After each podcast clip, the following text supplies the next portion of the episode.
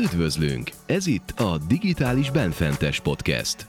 A műsor, ami megmutatja a magyar vállalkozóknak és vezetőknek a digitális átalakulást mozgató és a vállalkozások életét befolyásoló technológiákat, eseményeket.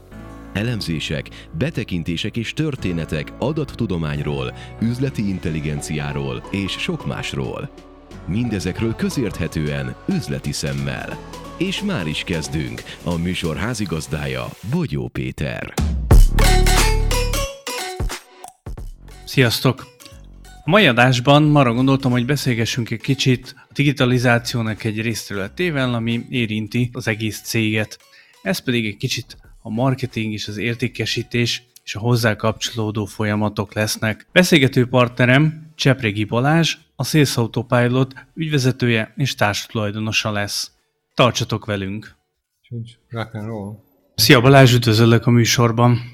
Szia, sziasztok! Üdvözlöm a hallgatókat is. Egy kis történettel kezdem, mert téged még régebben, most már szerintem több mint 20 évről beszélünk, Wolf Gábor ismertetett meg. Volt egy előadása, és azt hiszem széles közönségben is, akkor ismerték meg nagyon sokan a nevedet, amikor Gábor arról kezdett el mesélni, hogy hogyan segítettél neki a weboldalán keresztül hírlevél feliratkozókat gyűjteni. És akkoriban ez egy, ez egy újdonság volt, mert az online marketing akkor még nagyon ilyen, itthon legalábbis gyerekcipőben járt, és Gábor abban is ilyen úttörő szerepet vállalt, hogy az iroda betévedjen. És Gábor ugye egy nagyon ismert arca a magyar marketingnek, főleg a kisvállalati marketingnek, ugye rengeteg előadást tart, nagyon népszerű a mai napig. Te vele ellentétben sokkal kevesebbet szerepelsz, kevésbé vagy úgymond a reflektorfényben, mint ő,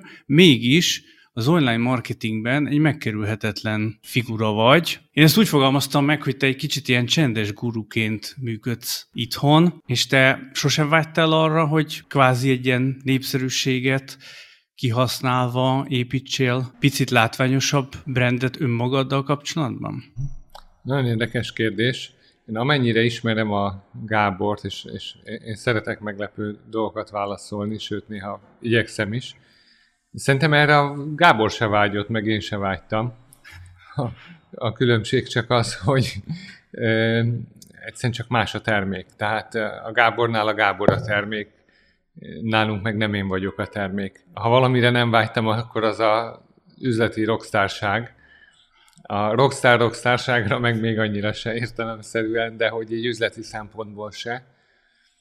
Nyilván voltak időszakok, amikor magával ragadott a gondolat, hogy a, a személyes márka az, az talán rendkívül hatékonyan tudja előrevinni az üzletet, és amennyire ez egy, egy-egy időre meg tudott győzni, annyira beadtam a derekamat, és igyekeztem ebbe az irányba menni, de, de ez sose volt a, a kedvenc elfoglaltságom, és egyszerűen csak ez, ez, ez sose volt cél, sőt, pontosan emlékszem, amikor eldöntöttem, hogy oké, okay, e, erre, erre a továbbiakban semmi szükség.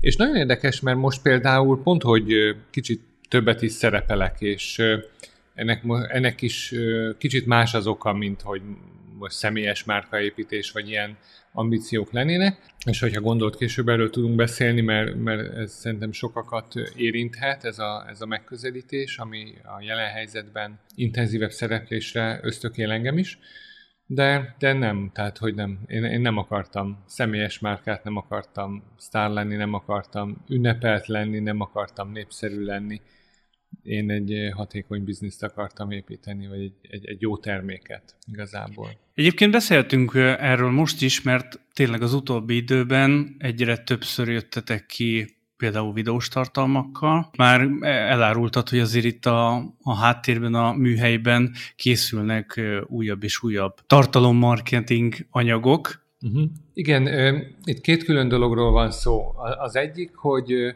valóban a Gábor, a Gábor egy érdekes figura, nincs, nincs aktív üzleti kapcsolatunk most, azon kívül, hogy a Pro csoportjának csendes figyelő tagja vagyok, nem is veszek aktívan részt, csak figyelem.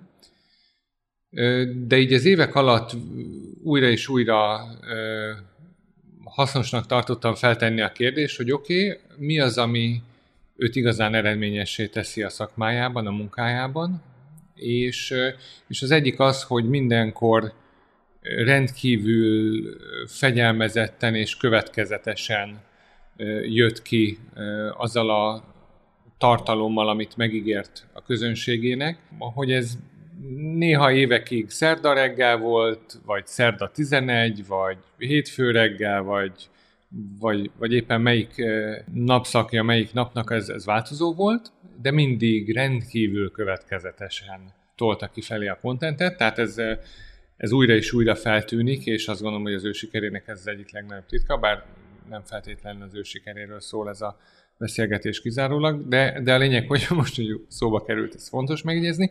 Tehát contenttel ezért vagyunk újra és újra egyre eltökéltebbek.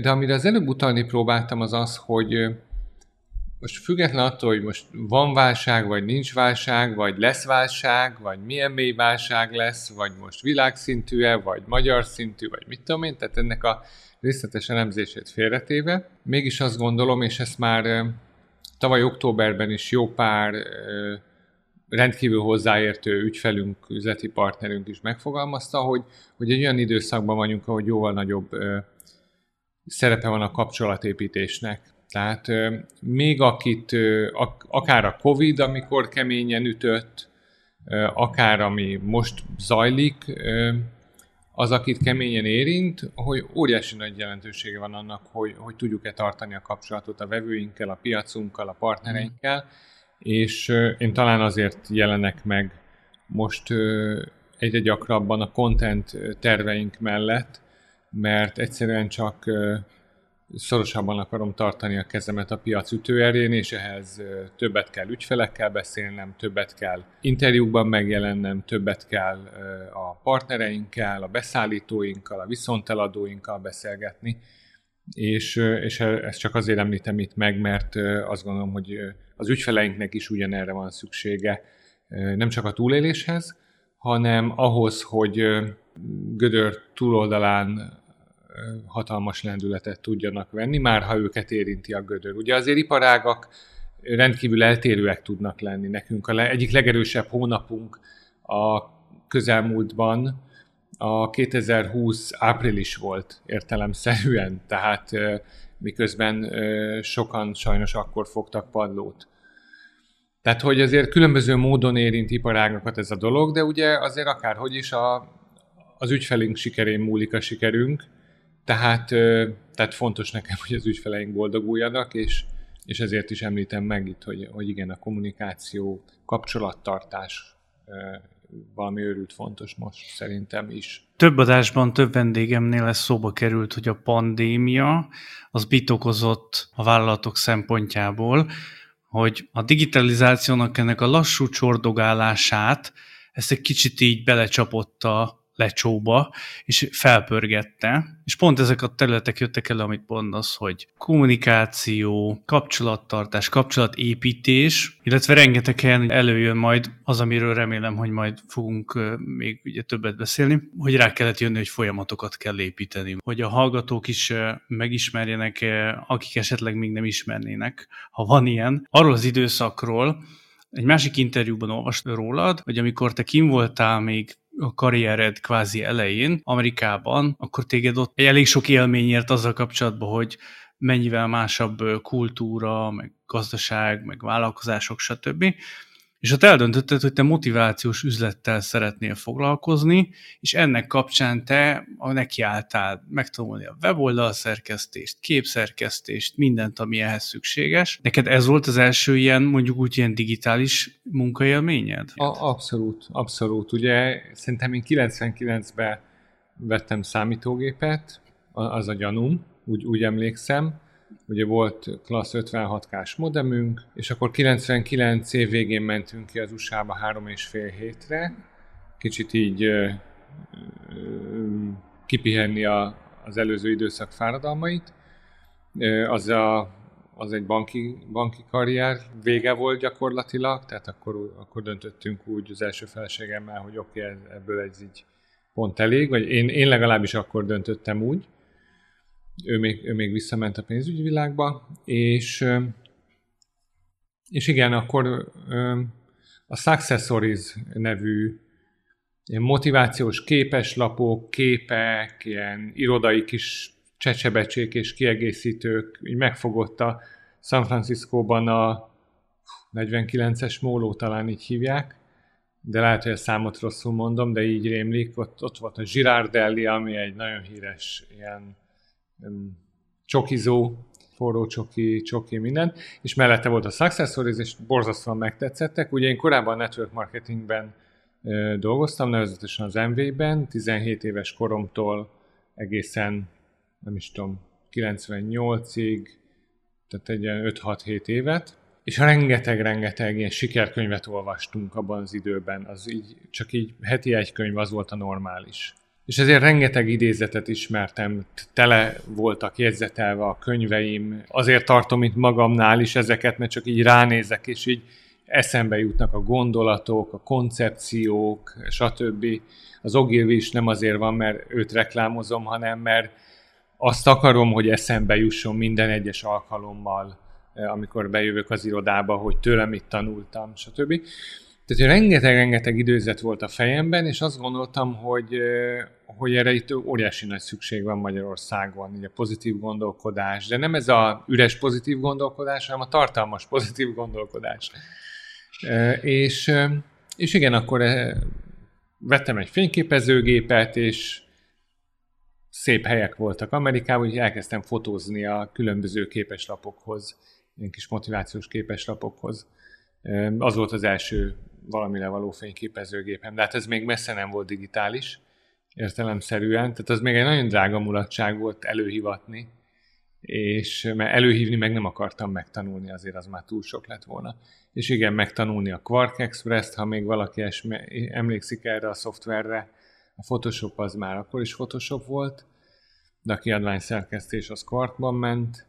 Hát igen, ez egy izgalmas dolog volt. És akkor 2000. január 6-án jöttünk haza, és, és április 10-valahányadikán már ott voltak a, egy, egy, egy multilevel marketinges eseményen a pulton a képeslapjaink. Igen. Ez egy jó munka volt, jó időszak, jó intenzív tanulás, mert egyszerre sok mindent kellett megtanulni. Mi volt a legnagyobb tanulsága ennek? A vége. hát az, hogy azért az üzleti terv nem egy butaság. Aha. Hát, hogy nagyon érdekes, hogy olyan háromszor annyiba kerültek a képeslapjaink, mint az akkori, a Cardexnek az akkori legdrágább képeslapjai. Volt, aki ötösével, tízesével vitte, de hát egy idő után így is rájöttünk, egy-két hónap után, hogy e- ebből nem lesz ház és autó, valószínűleg soha. Ahhoz itt nagyon kevesen laknak ebbe a kicsi országba. Fizikai termékben így nagyon bővíteni a termékskálát, ahhoz se volt kedvem. Tehát, hogy akkor ilyen keretezett verzió, meg olyan keretezett verzió. Tehát azért ott is egyszerűen csak beleütköztem a, a, a méretgazdaságossági kérdésbe, meg a piacméret kérdésbe, és csak azt láttam, hogy hát nagyon népszerű termékkel is lehet csórónak maradni. Ez, ez volt a nagy tanulság. De amúgy imádtam, tehát hogy imádtam ennyi mindent tanulni ilyen gyorsan. Volt, volt pár ember, aki tanított, és, és ez, ez nagyon örömteli időszak volt. Nagyon érdekes, amit mondasz, ez a, ez a méretgazdaság, hogy ez többször fölmerül bennem kérdésként, főleg ugye digitalizációs kérdések kapcsán, hogy a magyar piac a mérete, fizetőképessége, digitális érettsége kapcsán, hogy mennyire érdemes például ugye egy ilyen piacra kijönni, mondjuk akár egy szoftverrel, vagy bármilyen eszközzel, ami kifejezetten a magyar nyelvű közönséget célozza meg, hogy te gondoltad volna valaha, hogy, hogy lesz egy olyan szoftvered, ami nem csak hogy magyar nyelvű, hanem a mostani folyamatokat jól lefedő, és közben piacvezető is tud lenni. Fú, te én nagyon sok mindent nem gondoltam volna, de én inkább úgy mondanám, hogy nagyon sok mindenen nem gondolkoztam. Ja. amin érdemes lett volna gondolkozni. Azok után, hogy most már van Sales Autopilot, meg vannak a tapasztalataid, látod, hogy hogyan működik, nem merült fel benned az, hogy lehetne ezzel, ha nem is világszinten, de mondjuk nagyobb piacokra kimenni? Természetesen felmerült, meg is indultunk különböző irányokba többször a történelmünk során.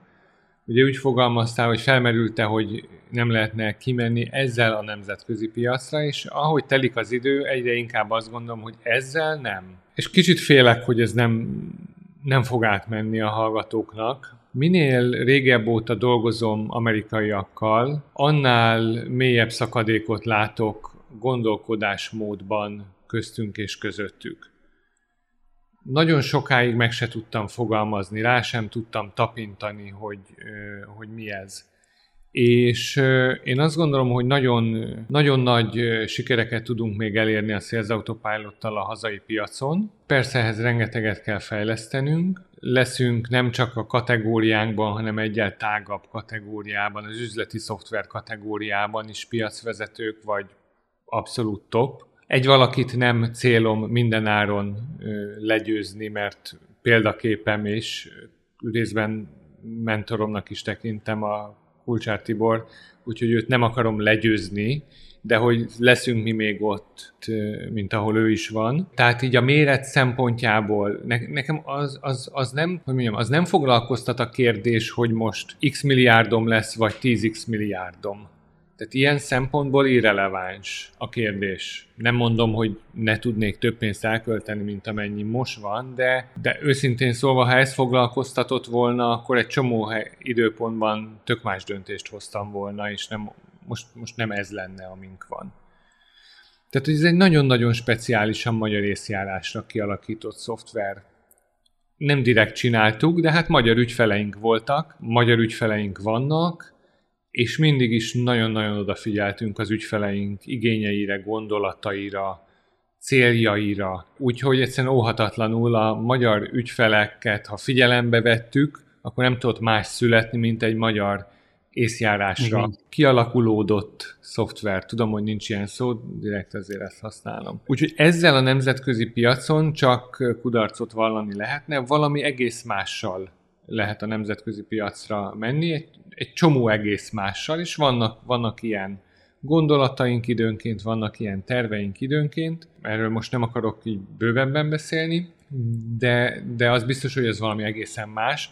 Most, most már azt gondolom, hogy kezdünk gondolkodásmódban érettek lenni ehhez, meg tudjuk különböztetni, hogy mi a mi a magyar, meg mi a nem magyar gondolkodásmódhoz való. Úgyhogy most már esélyünk is lenne. Régen megpróbáltuk, de esélyünk nem volt. A, a német piacon való próbálkozásunk is a naivitásunk által vezérelve indult, és amilyen gyorsan kezdtük, olyan gyorsan jöttünk rá, hogy semmit nem tudunk, amit tudnunk kéne. A nemzetközi piacra több, sokkal több esélyünk van, tehát egy ilyen angol száz típusú gondolkodásmód, és ugye az angol száz gondolkodásmódon nevelkedett mindenféle nemzetközi marketer tudná használni az eszközeinket. Ott tartottunk a történetben, hogy kintről láttál példákat, meg különbségeket, hogy hogyan gondolkoznak ott a marketingről, és azért azóta eltelt rengeteg idő, és ha most végig tekinted ezt a 20 pár évet,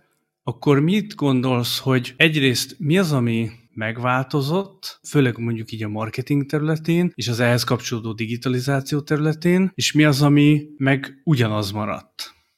Hmm. Legszívesebben azt mondanám, hogy az emberek ugyanazok maradtak. Technikák, a technológiák változnak.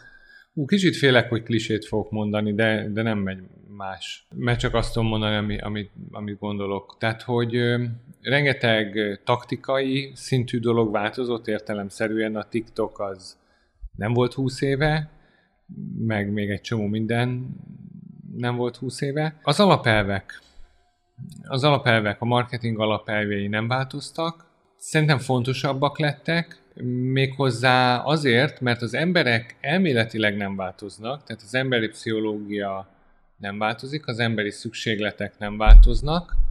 Ugye marketingesként minimum egy kicsit ö, pszichológusnak is kell lenned, vagy ilyen viselkedés pszichológusnak. Viszont ami nagyon ö, változott, borzasztóan szét vannak csúszva az emberek. Nem mondom, hogy ezt nem lehet még fokozni, mert vannak, akik sokkal jobban szét vannak csúszva, és vannak, akik kevésbé, és akik kevésbé, azok még nyilván jobban szét tudnak, de, de nyilván nem ez a cél, és egyáltalán nem örülök, vagy örülünk annak, hogy ez történik. Egyrészt a figyelem sokkal jobban szét darabolódik, a, Angol van ez a kifejezés, hogy attention span, ez a mennyi ideig képes egy valaki fókuszáltan egy dologra figyelni, és nem labor körülmények között, amikor ezt tesztelik, hanem csak ugye hétköznapi körülmények között mennyi ideig figyel valaki, tehát átlagosan egy dologra folyamatosan. És ugye már a Rich Sheffre már 2008-ban arról írt, hogy az attention span az vészesen csökken, és hallottam valakit, aki hallott valakit, aki arra hivatkozott, hogy hogy végeztek, egy nevelési tanácsadó hölgy volt. Kettő éves gyerekek nevelésével foglalkozó hölgy, úgy emlékszem, de az is lehet, hogy egy Jordan Raynor volt, aki meg egész más, egy vállalkozó, nem tudom, valamelyiküktől hallottam, hogy amikor a Facebook bejött, utána ez a mérhetően lecsökkent az attention spanjük a, a tinédzsereknek, de hogy ez most már mindenkire vonatkozik, tehát, hogy nagyon rövid ideig tudnak az emberek ugyanarra odafigyelni. Amíg ezt a mondatot elmondtam, az átlag négyszer nézte meg a Facebookját, a TikTokját, a Instáját, és mit tudom én mit. Tehát egyszerűen ilyen hosszú mondatokban nem lehet beszélni, mert senki nem bírja végigvárni. Nagyon lecsökkent az attention, attention span, tehát a, a, a figy, odafigyelő képesség, nem tudom, hogy hívják ezt magyarul.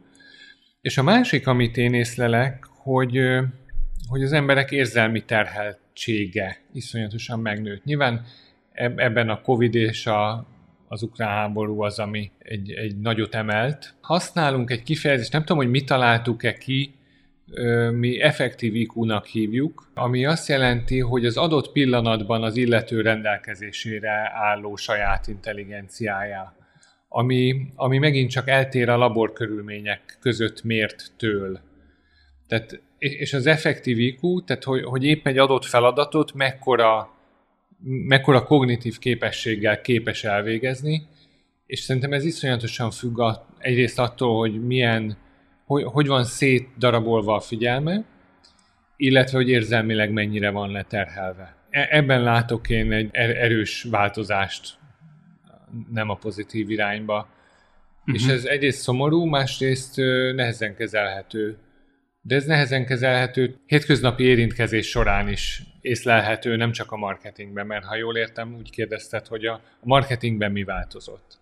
De hogy ez mindenben változott, csak a marketingben is. És hogy ebből mi következik, szerintem millió dolgot lehetne felsorolni, de én inkább így, így picit hátulról, kicsit ilyen metaszinten próbáltam volna ezt megfogalmazni, hogy én ezt látom, és ha megoldás esetleg felmerül, hogy jó, jó, jó, de mi a megoldás, biztos lehet technikákat is felsorolni, amiket most én nem fogok, mert ezt valószínűleg száz másik ember megcsinálja. Én az együttérzés jelentőségét emelném ki, és az együttérzésből, vagy empátiából én kétféle empátiát ismerek. Az egyik amit a hétköznapi nyelven empátiának hívnak, a beleérző képesség. Aztán van a másik, amit lehet, hogy megint én találtam ki kifejezést, vagy fogalmat, ezt én úgy hívom, hogy objektív empátia, amire lehet, hogy nem én találtam ki, csak mások másképp hívják. Ez pedig az, amikor az ember képes végig gondolni, hogy mi a konkrét szituációja a másik embernek, milyen információk állnak rendelkezésére,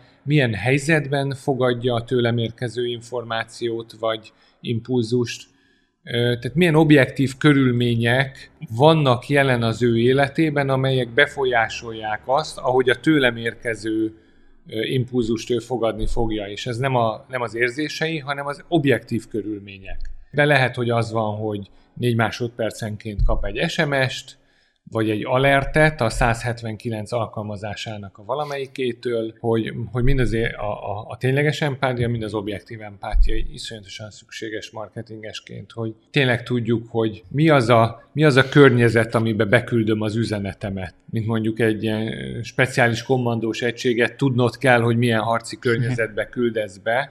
Itt meg, itt meg tudnod kell, hogy oké, okay, mi, mi az a környezet, ahová ez az üzenet kerülni fog mert ha ezt végig gondol, akkor fogod tudni, hogy mi fog történni azzal az üzlettel, üzenettel, illetve mi minden nem fog történni azzal az üzenettel.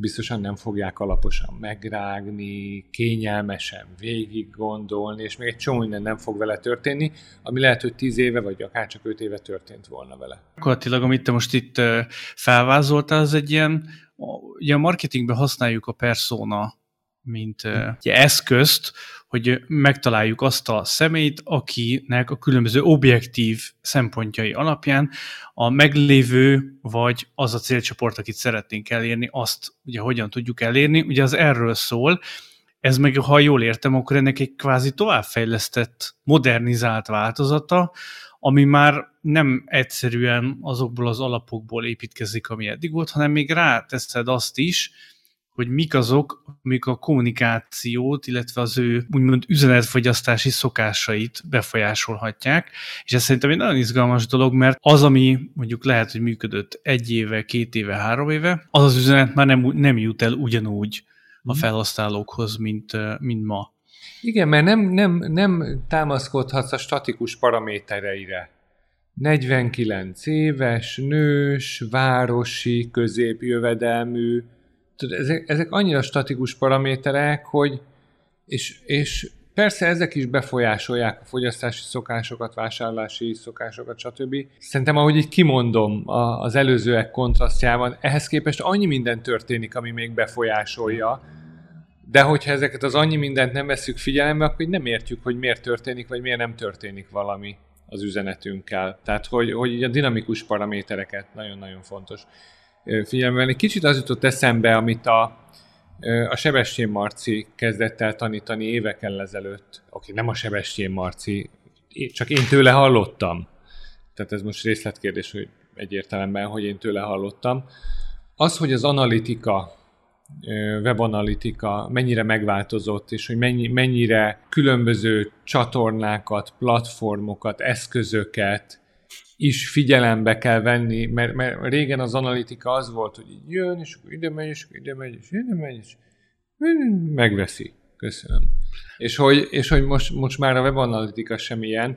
Tehát, hogy ez is fantasztikusan tükrözi, hogy mi történik, és hogyha ezt a webanalitikával kapcsolatban megértjük, akkor képesek vagyunk kicsit ezt így kivetíteni az illető célszemélyek teljes életére, és megértjük, hogy fú, annyi minden történik az ő életükben, hogy ez sokkal ügyesebben kell tudni kapcsolódni. Több interjúban is, amikor téged kérdeznek arról, hogy érdemes-e még mondjuk feliratkozókat gyűjteni, hírleveleket küldeni, ugye itt most megint arról beszélünk, hogy van egy technika, ami 20 évvel ezelőtt is megvolt, tehát mondjuk a e-mail küldés, de hát az e-mail már halott, meg hasonló csodálatos mondatok ugye szoktak pörögni, te pedig ilyenkor mindig kifejtett, hogy nem a technológián van a hangsúly, hanem hogy hogyan használjuk, meg mire használjuk. És most itt azért is jutott az eszembe, mert ugye pont a marketing alapelveinek a fontosságát hangsúlyoztat, hogy az egy nagy dolog, ami nem csak, hogy nem változott, hanem még fontosabbá váltak az mm. alapelvek. Az egyik ilyen, amit én láttam,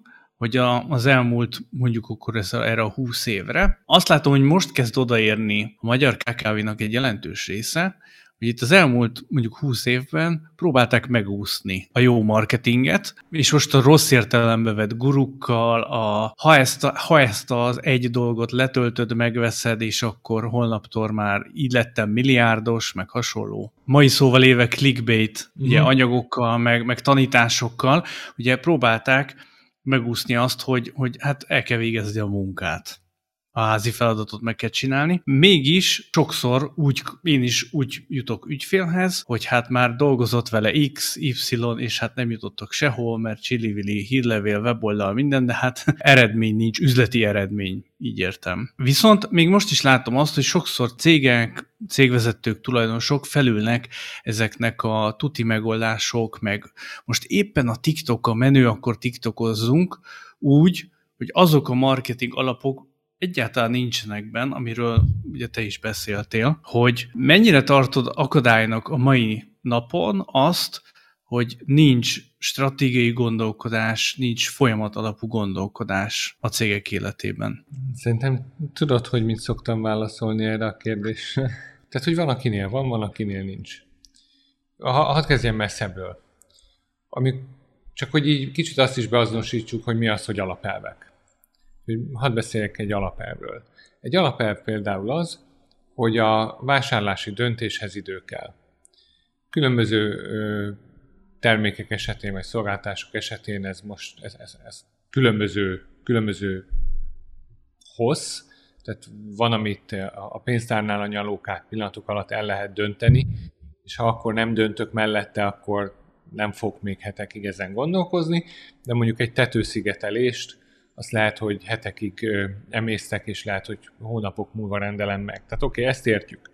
De hogy ezen az időszakon belül is van a, vannak a különböző fázisok, még az sem biztos, hogy én vagyok annyira képzett marketinges, hogy a megfelelő marketing szakkifejezésekkel e, tudom illetni, de ugye van a, és, és bocsánat, egy csomó mindent csak angolul tudok, mert úgy tanultam, és egyszerűen nem, egyszerűen nem tudom, hogy mondják. Szóval ugye ott van a, az awareness stádium, ez a, amikor az ember elkezdi észlelni, hogy lehet, hogy van egy szüksége. Ugye az awarenessről beszélünk, akár problem awarenessről, akár solution awarenessről. És akkor így megyünk előre, és van az a utolsó fázis, amikor már megoldást akarok most.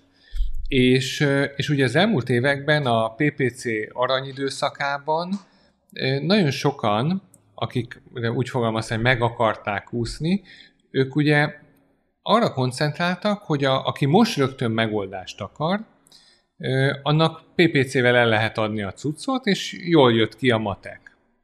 És ahogy a PPC-nek megy föl az ára, úgy nő a jelentősége annak, hogy te a problem aware, tehát a, problémával kapcsolatban már tudatra ébredt embereknek kommunikálj, és velük kapcsolatot építs. És ez az, amit mindig voltak, akik meg akartak úszni, vagy sokan meg akartak úszni, mert a kapcsolatépítés, vagy a kapcsolattartás az egy ilyen látszólagosan energiaigényes dolog, és nagyon percek óta gondolkozok, hogy merjek-e ilyen profán példát hozni, de ez kicsit olyan, mint a házasság versus prostitúció igénybevétele.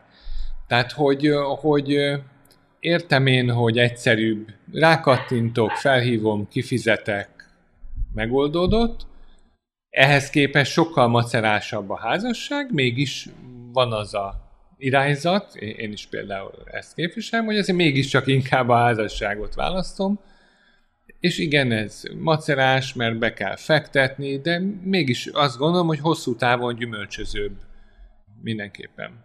Piacépítés is ugyanez, tehát hogy amikor edukálod a piacodat a problémával kapcsolatban, az általános megoldásokkal kapcsolatban, és csak utána a termékeddel kapcsolatban, akkor ugyanis sokkal nagyobb tömegek számára releváns a mondani valód, mint ahányan most rögtön ilyet akarnak. És ez ami nagyon érdekes, hogy én ezt még 2001-2-ben a Slinglov Sanyitól tanultam, aki talán, talán kimerem mondani, hogy az első magyar online marketinges volt, aki még a Cory Rudl-től tanult, aki egy amerikai marketinges volt, sajnos fiatalon meghalt autóbalesetben, de, de egy zseniális fickó volt.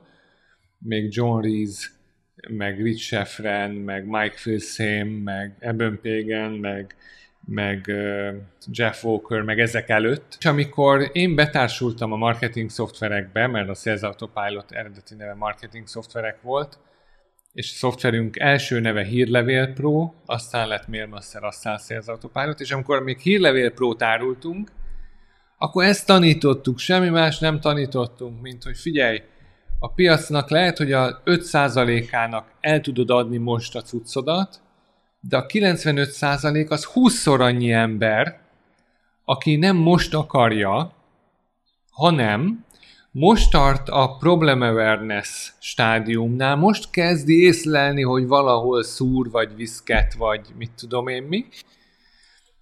Most kezd el szétnézni, információt gyűjteni, edukációt befogadni, és ha te vagy az, aki edukálod, akkor figyelj, akkor te leszel az, aki a döntés szempontrendszerére megtanítod őt, és oké, okay, most abból indulok ki, hogy te egy becsületes kereskedő vagy, de ha a döntés szempontrendszerét te tanítod meg, akkor szerinted ezen szempontrendszer alapján kinek a termékét fogják megvásárolni, mikor egyszer végre oda eljutnak?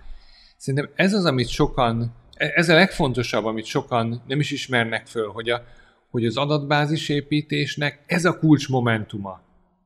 És ez nagyon, csak nézz szét, olvass el 20 ilyen cikket, nem fogod megtalálni csak minden 20 kb., hogy ebben ez a lényeg, hogy te leszel az, aki megtanítod a döntés szempontrendszerét, ha kellő időben csatlakozol be az ő életébe, a problem aware stádium körül. Még az is lehet, hogy te hozod tudatára a problémának a videóiddal, vagy a cikkeiddel, vagy a TikTokjaiddal. Tőlem csinálod TikTokkal is, engem ez se zavar.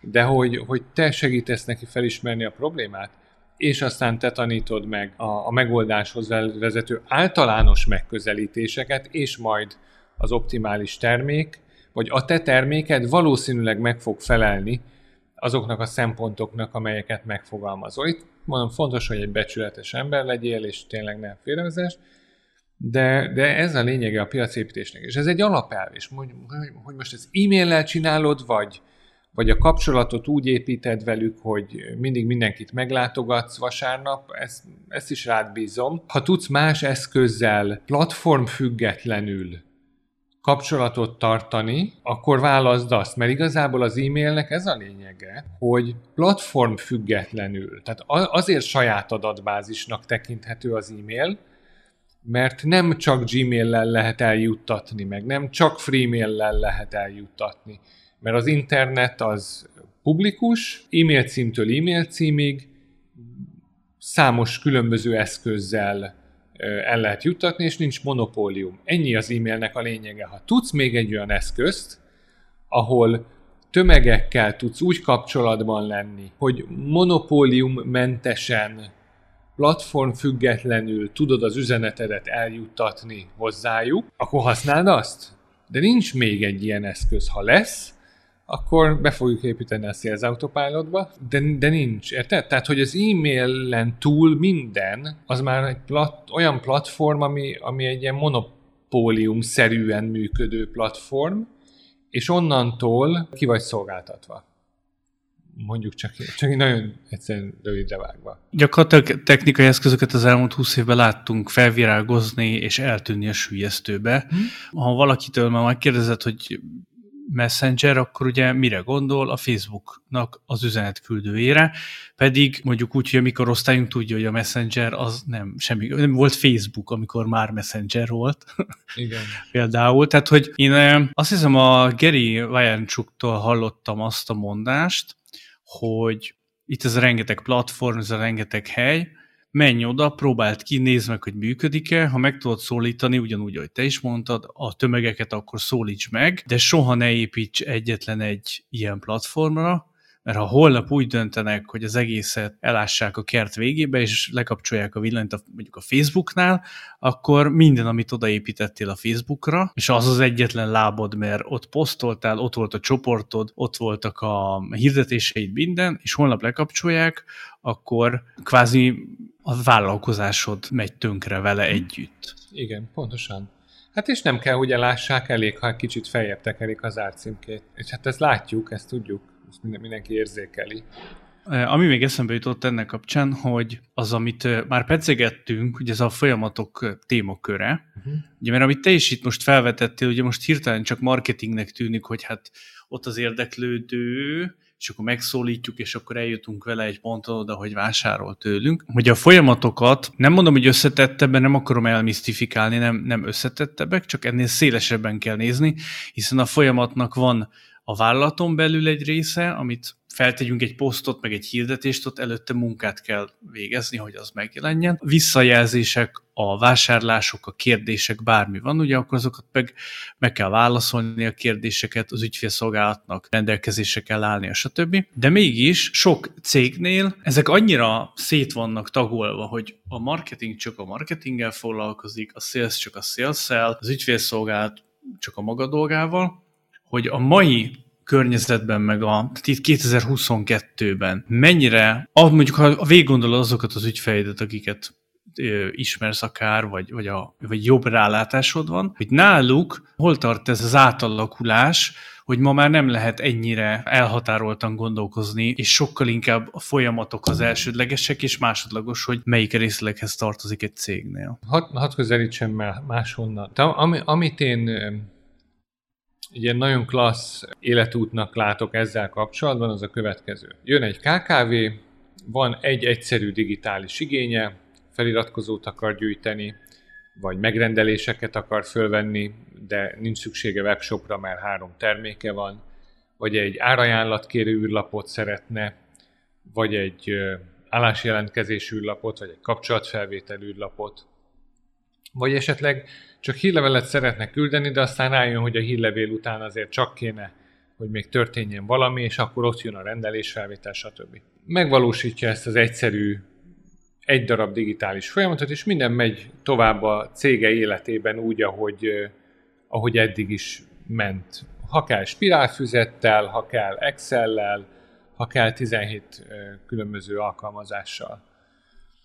És ami sokszor történni szokott, hogyha ha nyitottak az illetőek picit így a kattingatásra, hogy megismerik, megismerik a lehetőségeket. És most óvatoskodhatok és beszélhetek ilyen általánosságban is, de mondhatom Sales Autopilot specifikusan is.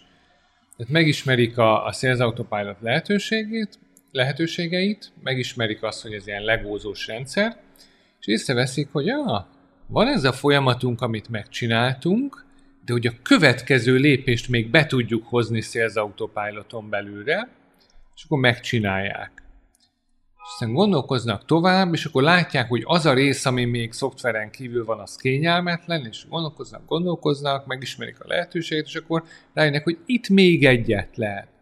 Tehát ez kicsit úgy működik, mint egy ilyen terület, területfoglalós stratégiai játék, amikor tudod, egy ilyen kis, kis hadszöggel kezdesz, és így nem nagyon látsz messzebbre, és látod, hogy ott van egy erdő, de utána ilyen feketeség, és így oda kell menni, és el kell foglalni, hogy lásd, hogy mi van mögötte. Szerintem van az a fajta közép nagyvállalati megközelítés, ami, ami nem így zajlik, hanem úgy zajlik, hogy na mutasd az összes folyamatodat. Vagy ha nem is az összeset, de mutasd ennek a területnek a, a fő nagy folyamatát. És akkor azt ilyen tanácsadók, hada, nem tudom, egy évvel és 400 millió forinttal későbbre megrajzolja, és aztán újabb egy évvel és újabb 400 millió forinttal később valaki egy szoftverben megtestesíti, és akkor újabb két évvel későbbre megtörténik a bevezetés, és újabb két évvel később kiderül, hogy mindenki utálja. Most nyilván a legrosszabb szituációt mondom el, sok, sok helyen ez nem így van nyilván. De ez, ez a spektrum egyik vége. És akkor a másik vége, ez a KKV realitás, hogy, hogy csak, csak rakjunk ki egy űrlapot megrendelések felvételéhez.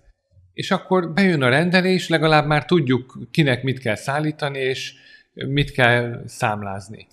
És akkor oké, okay, mi lenne, ha a számlázást akkor a manuálisból átraknánk automatizálásba? Automatizálva. Szuper.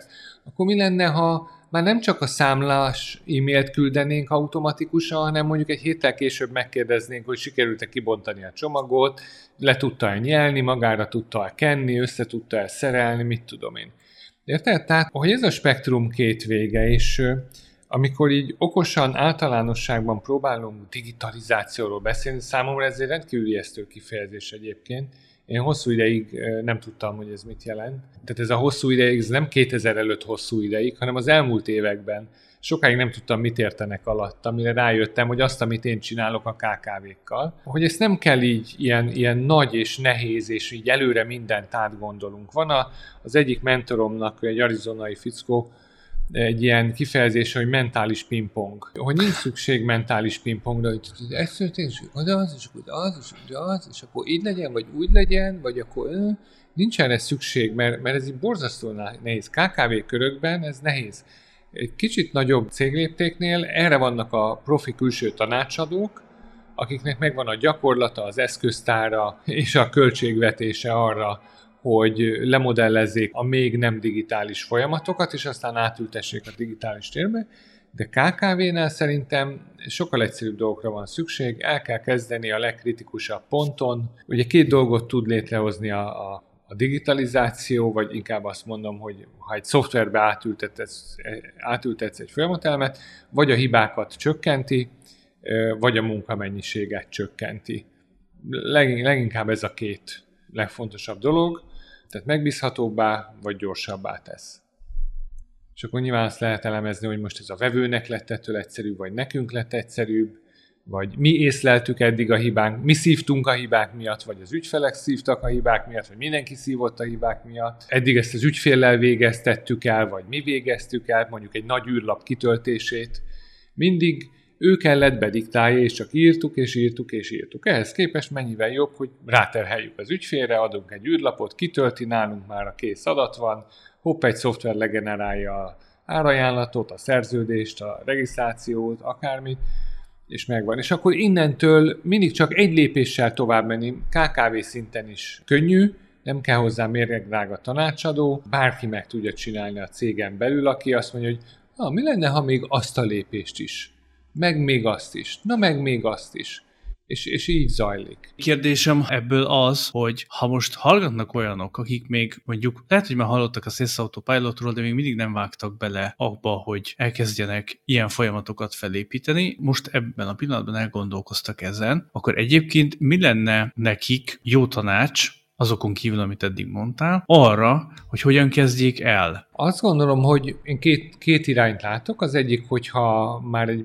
működő cégről beszélünk, vagy ha még nem. Én inkább az utóbbival szeretek foglalkozni, meglévő dolgokat működőbbé tenni, mint, mint hogy nulláról életre hívni. Abban az esetben, ha már vannak vevők, van valahogyan értékesítés, oké, okay, itt is két módon lehet megközelíteni. Az egyik, hogyha van egy nyilvánvalóan munkaigényes, problémás, hiba lehetőségektől terhelt munkafázis, vagy lépés, akkor azt érdemes áttenni digitálisba. Ugye itt a digitális folyamatok azok valójában csak két dolgot jelentenek, üzenetküldést vagy adatrögzítést. Nagyon más nincsen. Tehát itt űrlapok vannak, meg e-mailek nincs más. Nyilván vannak felületek, amin információt olvasnak az emberek. Ezt, ezt esetleg még mondhatjuk. Van az olvasni való, utána van a kitölteni való, és aztán van az elküldeni való.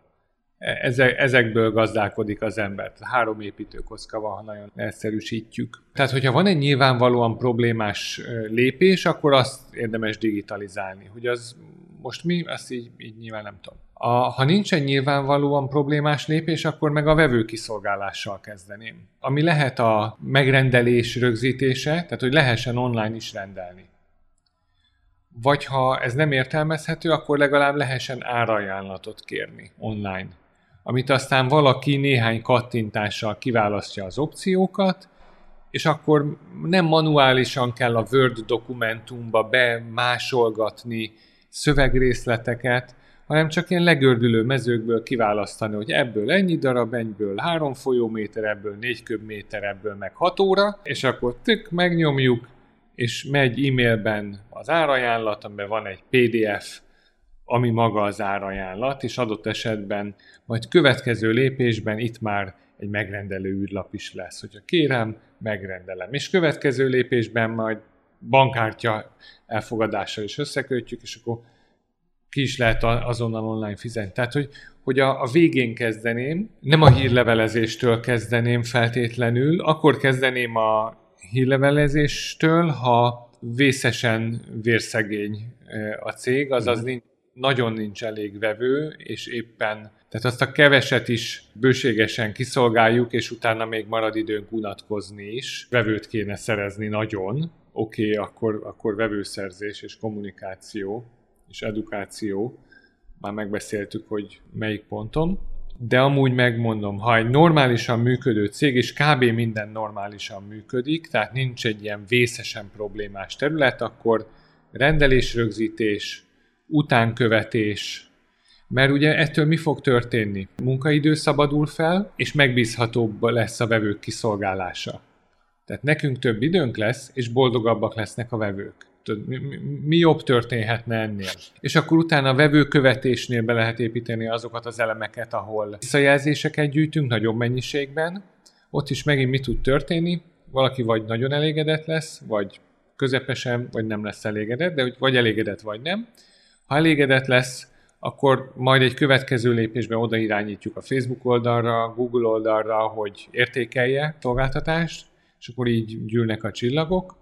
Ha meg nem elégedett, akkor meg nem irányítjuk oda a Facebook oldalra, hogy értékelje szolgáltatásán, fölhívja az ügyfélszolgálat, hogy Marika néni, borzasztóan sajnáljuk, hogy nem volt annyira elégedett, hogy tudnánk ezt kicsit kiköszörülni, vagy ková, Kovács úr, hogy, tud, hogy tudnánk ezt helyrehozni. Ért, értem, hogy elégedetlen volt, ha gondolja esetleg foglalja össze részletesebben, hogy mivel nem volt elégedett, és hogy tudnánk ezt legközelebb jobban csinálni. És ennek az eredménye vagy termékfejlesztés, vagy szolgáltatásfejlesztés, vagy mindkettő. Amitől mi fog történni, megint elégedettebbek lesznek az ügyfelek, és legközelebb majd többeket tudunk a, a csillagokhoz irányítani, és akkor már megint a vevőszerzésünk is erősebb, és az, hogy hány ötcsillagos értékelésünk van, azt már ki tudjuk küldeni hírlevélben az olvasóinknak, ha van legalább néhány olvasónk, vagy ha vannak vevőink, akkor a vevőinknek. Tehát ezért mondom, én a végén kezdeném. És akkor lehet hátulról indulva, utána sales folyamat, marketing folyamat, érdeklődőszerzés folyamat, ezeket is így kicsit bevonni ebbe. Ez lenne az én egyszerű megközelítésem. De a másik megközelítés csak legalább küldjön hírlevelet. Legalább tudjanak róla, ne felejtsék el. Tehát ez, ez is egy megközelítés, de ez inkább akkor, hogyha rohadtul nincs elég vevő. Azt hiszem, hogy a marketing alapok fontosságának hangsúlyozása az nem volt túl értékelt, mert most megint ugyanerről beszéltél gyakorlatilag, a marketing alap dolgok legyenek benne. Elérkeztünk az ajánlói szegmenshez, Ebben a részben mindig azt kérem a vendégeimtől, hogy ajánljanak olyan könyvet, filmet, előadást, amivel fel tudják kelteni az érdeklődését az embereknek azzal kapcsolatban, hogy a digitalizáció, meg a digitális környezetünk itt körülöttünk, az nem skifi, nem majd egyszer fog eljönni, hanem itt van, benne élünk, mind magánemberek is, mint a vállalkozásunk is. Te miket ajánlanál? Fú, nagyon nehéz, mert ö, egyrészt én ö, alapvetően angolul olvasok, néha megpróbálom rávenni magam, hogy olvassak magyarul is, de nem mindig sikerül. Ez, ez nem egyfajta sznobizmus, egyszerűen csak nem tudom, valahogy így adódik. Ö, most előkaptam a kindle hogy így ez, ezek közül így mit, mit ajánlok. Tehát nem tudok keveset ajánlani, az a nehéz. Tehát vagy sokat ajánlok, vagy semmit. Ha filmet ajánlhatok, akkor viszont én a Moneyball-t ajánlom. Ó, ez igen. A...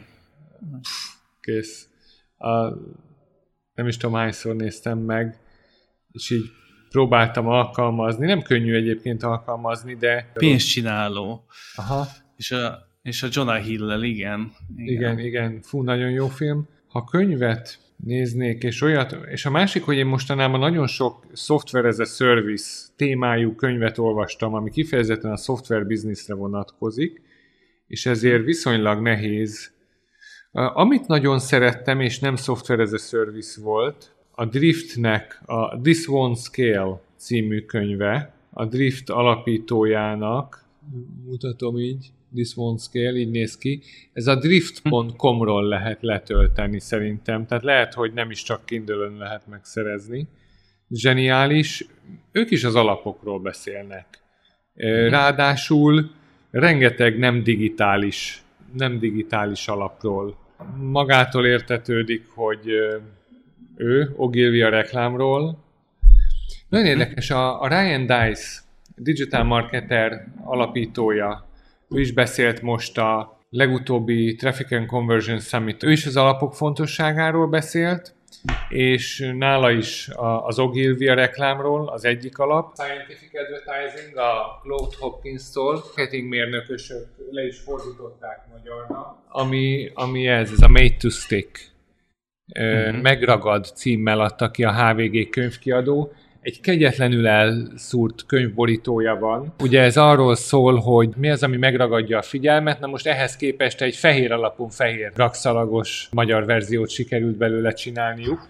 Pont nem ragadja meg a figyelmet, de nem baj, a tartalma remélhetőleg változatlan. Ugye itt a kedvenceim azok mindig vannak körülöttem. Nagyon érdekes, digitalizációról én nem olvasok könyvet. Digitalizációról én digital marketert hallgatok, eh, Ryan Aha. Rice-t, az ő kurzusaikat, Six Division-t, akik az egyik mentorunk, és a Join the Conversation, Joseph Jeffy. Ez volt az első ilyen, nem is, nem is tudom, hogy, hogy nevezzem, hogy első milyen könyv, de valahogy ez a, a, a social éra indulása körül.